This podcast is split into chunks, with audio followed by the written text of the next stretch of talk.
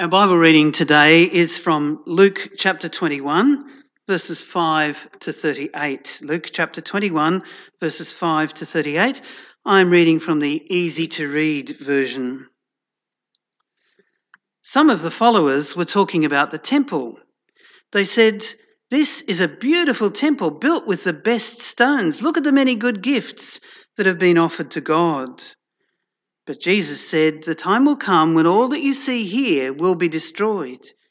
Every stone of these buildings will be thrown down to the ground. Not one stone will be left on another. Some followers asked Jesus, Teacher, when will these things happen? What will show us that it is time for these things to happen?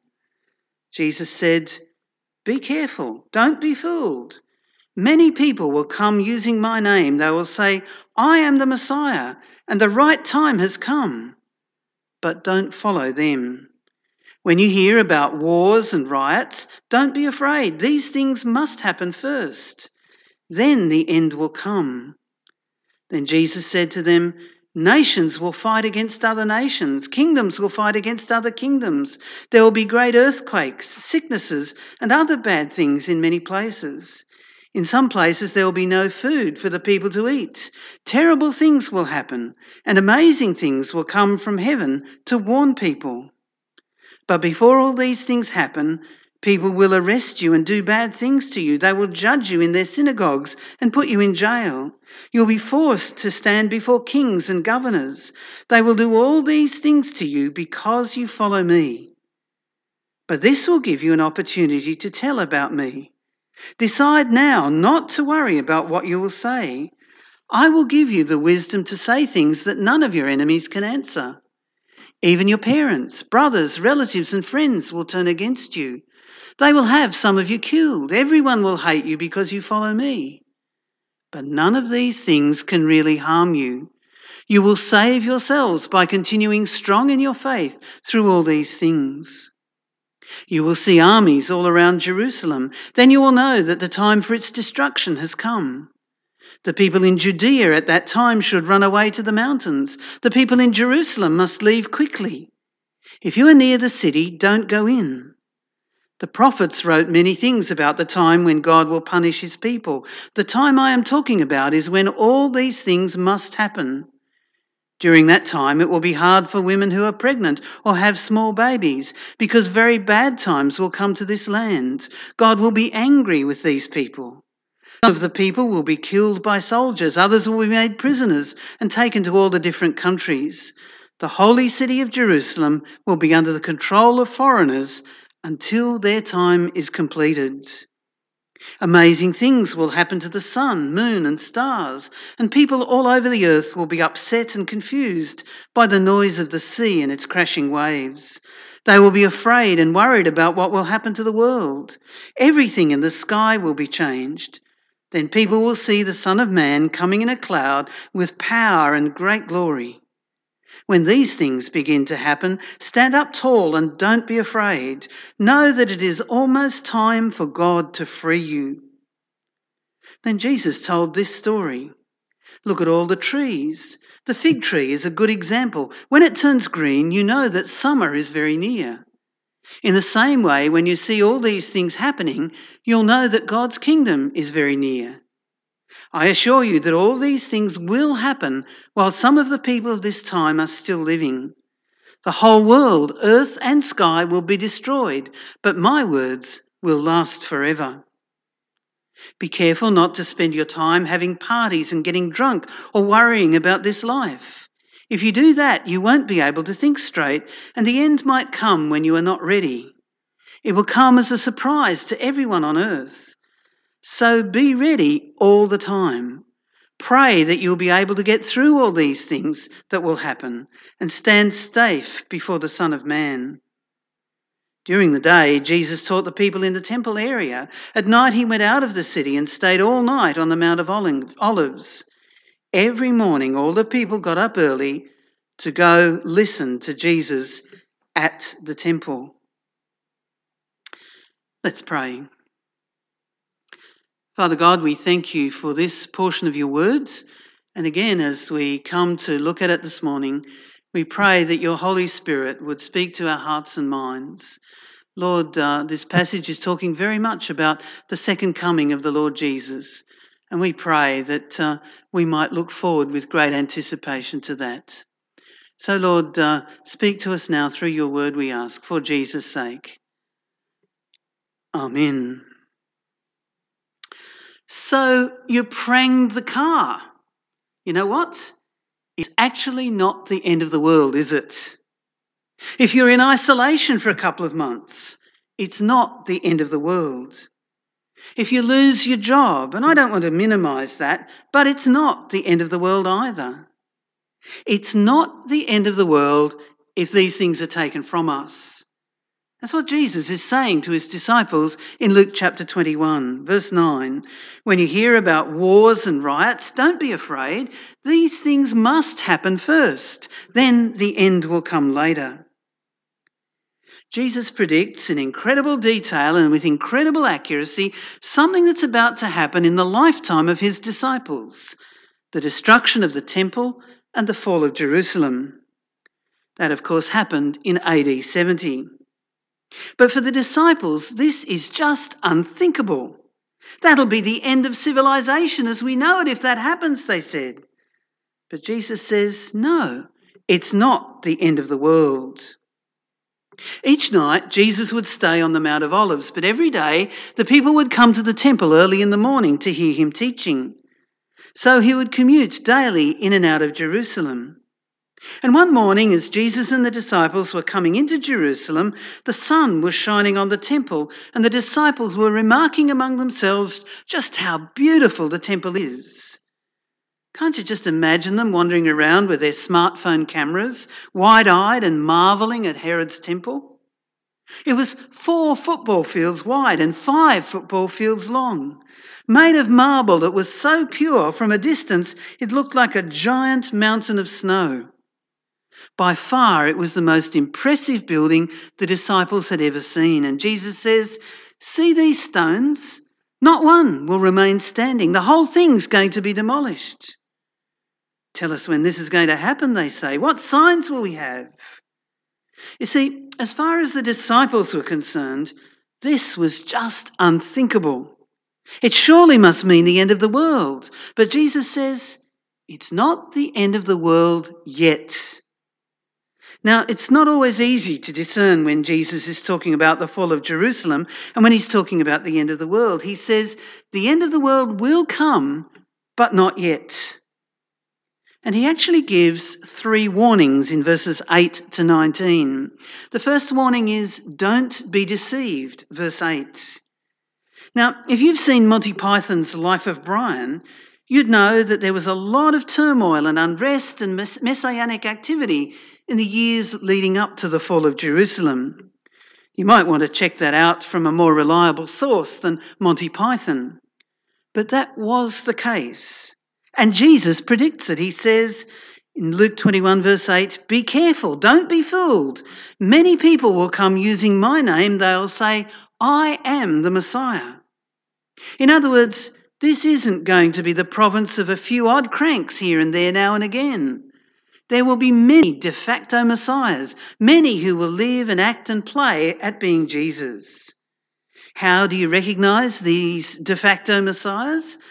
Well, look at what Jesus says. He says, Many people will come using my name. They will say, I am the Messiah. Just compare that with the testimony of John the Baptist in John chapter 1 and verse 19. When the Jews in Jerusalem sent priests and Levites to ask John who he was, what did John say? Did he say, I am he? No, he didn't. He said, I am not him. He confessed freely, I'm not the Christ. So they asked him, Well, who are you then? Are you Elijah? And he said, No, I'm not Elijah. Are you the prophet? He answered, No, I'm not. Finally, they said, Well, who are you? Give us an answer to take back to those who sent us. What do you say about yourself? And John says, I don't want to talk about myself. I'm just a voice crying in the wilderness. That's all I am. Make straight the way of the Lord. Friends, that's how you recognize a true prophet. A true prophet does not draw attention to himself. A true prophet points to Jesus. But Jesus warned, There will be many who will come in my name and say, I am he. Be warned, it will happen right up to the very end. Don't be deceived. Many false messiahs will come. And that warning is just as necessary today as it was in those days leading up to the fall of Jerusalem. So don't be deceived by false messiahs. And the second warning don't be distracted by world events. Verse 9 When you hear about wars and riots, don't be afraid. These things must happen first, then the end will come later. Jesus said to them, Nations will fight against other nations, kingdoms will fight against other kingdoms. There'll be great earthquakes, sicknesses, and other bad things in many places. In some places, there will be no food for the people to eat. Terrible things will happen. But it's not the end of the world. Now, again, this fits with the days leading up to the fall of Jerusalem in a remarkable way. There are about 37 years between the death of Jesus and the fall of Jerusalem in AD 70. In 61 AD, a severe earthquake devastated Phrygia. In 63 AD, Vesuvius erupted, devastating Pompeii. And during the reigns of Claudius and Nero, there was widespread famine and so on. Wars and rumours of wars, uprisings, famines, diseases, earthquakes, volcanoes going off. Jesus is giving these people a very specific warning. And it's actually a warning that applies right down throughout the ages. There are still wars. There are still diseases, the COVID 19 virus. There are still natural disasters. Even while the virus is going on, there are natural disasters. And Jesus is saying, don't be distracted by these things. C.S. Lewis called these things blockades on the road to hell. They're God's reminder to us that all's not well with planet Earth, that this is a fallen world, that it's subject to frustration because of man's rebellion, and it's groaning and waiting for the redemption of the sons of men. God's reminding us of that. Every time there's a bushfire or a flood or an earthquake or a pandemic, every, every time something like that happens, God's setting the alarm, as it were, blowing the trumpet to wake us up. Heaven and earth will pass away.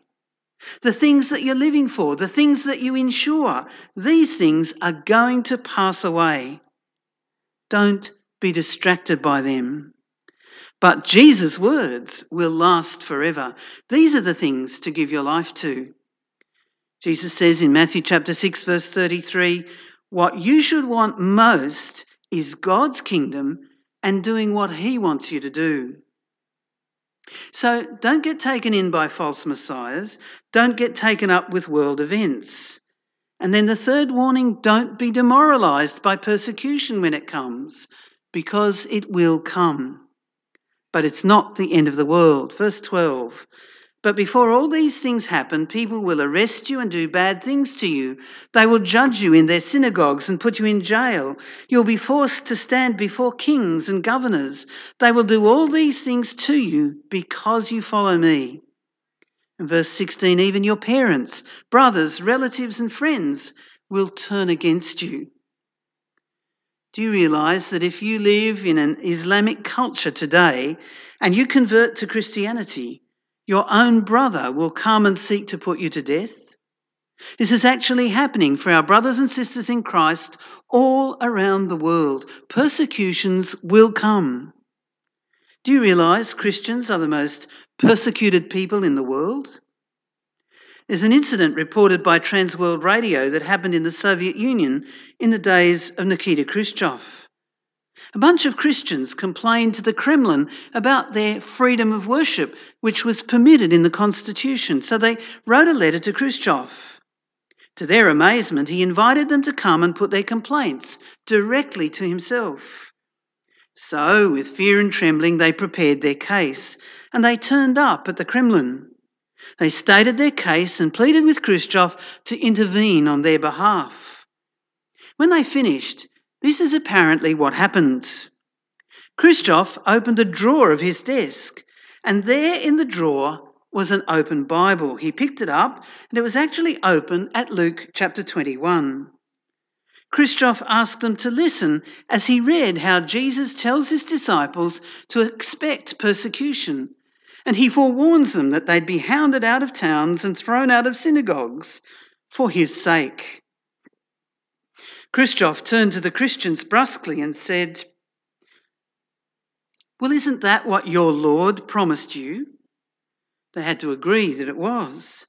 So then, he said, why are you complaining? There was an embarrassed silence. He sent them home with this word of advice If you really believe this book, you shouldn't have come to me, you should have gone to him. Friends, do we believe what Jesus says here in Luke chapter 21? So don't be demoralized when you see these things happening. It's not the end of the world. Don't be deceived, don't be distracted, don't be demoralized. These are the three warnings. But the warnings are followed by three exhortations. In the context of talking about persecution, Jesus says in verse 13 that this will actually be an opportunity for them to witness. How we need to get that perspective on things today. Why are there wars and rumours of wars? Why does God allow bushfires and pandemics that create havoc in people's lives? Why is there persecution? Jesus says something quite remarkable. He says, This is an opportunity for you to witness. Consider Paul's take on his suffering. He was in a Roman prison when he wrote Philippians chapter 1 verse 12, where he says, "Brothers and sisters, I want you to know that all that has happened to me has helped to spread the good news. Paul's not feeling sorry for himself. Yeah, so I'm chained to a Roman guard 24 hours a day, but it's an opportunity for me to witness. I have a captive audience. They think they've caught me, but I've actually got them on the end of a chain. And 24 7, I can preach the gospel to them verses 13 and 14 of Philippians 1. All the Roman guards and all the others here know that I am in prison for serving Christ. My being in prison has caused most of the believers to put their trust in the Lord and to show more courage in telling people God's message. You know, you don't go looking for trouble, but when persecution or trouble comes, as Jesus says it would, we're to see it as an opportunity to witness. So there will be bushfires and pandemics and earthquakes and tsunamis and refugees and displaced persons because God intends to get the gospel out into the world. And these give us our opportunity to do that. The quarrel that Jesus had with the establishment in Jerusalem and the reason why the punishment came down in AD 70 is, as he says in Matthew 21, verse 13, My temple will be called a house of prayer, but you are changing it into a hiding place for thieves. You see, instead of them taking up their responsibility to take the knowledge of God to the ends of the earth, they'd gone into the temple and into their religion and they've hidden away from their responsibility. But the church will succeed where the temple has failed. God will bring his gospel to the ends of the earth. That's why these things are happening in the world, because that's what God's purpose is. That's our mandate. Mark 13, verse 10 Before the end comes, the good news must be told to all nations. So the destruction of the temple and the fall of Jerusalem aren't the end of the world. Verses 20 to 24 describe in incredible detail the destruction of Jerusalem and the end of the world. It's a horrendous story, but it's really interesting. When the temple was destroyed and Jerusalem was taken, did you know not one single Christian perished? One million Jews were massacred, 900,000 were taken into imprisonment, but not one Christian perished. Why? Because they'd had a prediction from Jesus. They'd been warned to flee. Verse 20 You will see armies all around Jerusalem. Then you will know that the time for its destruction has come. The people in Judea at that time should run away to the mountains. Now, just think about that. If Jesus predicted the fall of Jerusalem with such accuracy, and we know from history that it actually happened as Jesus said, then we should take seriously everything else that Jesus says about the end of the world, about how we're to prepare ourselves for the end of the world. So, friends, be encouraged by this. And look at verses 14 and 15. Decide now not to worry about what you will say, Jesus says. I will give you the wisdom to say things that none of your enemies can answer. You know, at times like these, we wonder, how am I going to cope? How am I going to be a witness for Christ at this time? How, I will, be, how will I be able to get through this? Jesus says, I will give you the words. I'll give you the arguments. You're not on your own. That leads me into the other thing that he says. We're to see it as an opportunity to witness, but we are also to withstand. Verses 18 and 19. But none of these things can really harm you. You will save yourselves by continuing strong in your faith through all these things. When you see these things happening, keep standing. Don't give in. Don't give up. Because your God is sovereign. He knows what He's doing. Stand and keep on standing right to the very end. When you don't know what to say, He'll give you the words. When you don't know how you're going to get through the week, He'll give you the strength. Witness, withstand. And the third one, watch. Verse 34. Be careful not to spend your time having parties and getting drunk or worrying about this life. If you do that, you won't be able to think straight, and the end might come when you are not ready. Wait, watch. Watch what? What are we looking for? Well, in verses 27 to 30, there are also three promises. Verse 27, the Son of Man is coming. Verse 28, your redemption's drawing near. Verse 30, the kingdom of God's breaking in. You know, Matthew and Mark talk about these things as birth pangs. When your wife is pregnant and she nudges you in the middle of the night and she says, I think it's started, you don't roll over and go back to sleep. That would be a huge mistake. So you go and get the car out, you get the motor running, and you head for the hospital as quickly as you can. Because birth pangs are the beginning of something. They're not a prediction of exactly when the event's going to take place. Sometimes it can take 24 hours or more from when contractions start until the baby arrives. But once those contractions have started, something's on the way. And what Jesus is saying here to us is this when you hear about these things in the newspapers, when you turn on your television and you experience these things in your own life, these are not the death throes of a civilization. These are the birth pangs. The kingdom is coming. You see, that's the big difference between Christians and other people. Everybody's scared about what's happening in the world at the moment, aren't they?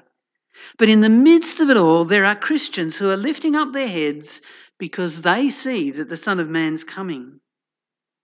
Do you realize that's what these things are telling us? That the Son of Man is coming. Your redemption is drawing near. Not just the salvation of your soul, but the redemption of your body is drawing near. The kingdom's approaching. Isn't that exciting? Are you ready for it? There's a famous incident that happened some years ago. A Long Island resident ordered an extremely sensitive barometer from Abercrombie and Fitch. When the instrument arrived, he was disappointed to discover that the needle appeared to be stuck. It pointed to hurricane. After shaking the barometer vigorously several times, which isn't a very good idea with a sensitive instrument, because he wasn't able to get the pointer to move, he wrote a scathing letter to the store from which he'd purchased it. The following morning, when he got home from work, he found that not only that was the barometer missing, so was his house. Jesus says, Be ready. The Son of Man is coming. The Son of Man's coming and this time not to an out of the way place, not to Bethlehem, not to an outhouse, not as a baby, but the Son of Man is coming on the clouds of glory, and every eye will see him. So, Are you ready to stand before the Son of Man?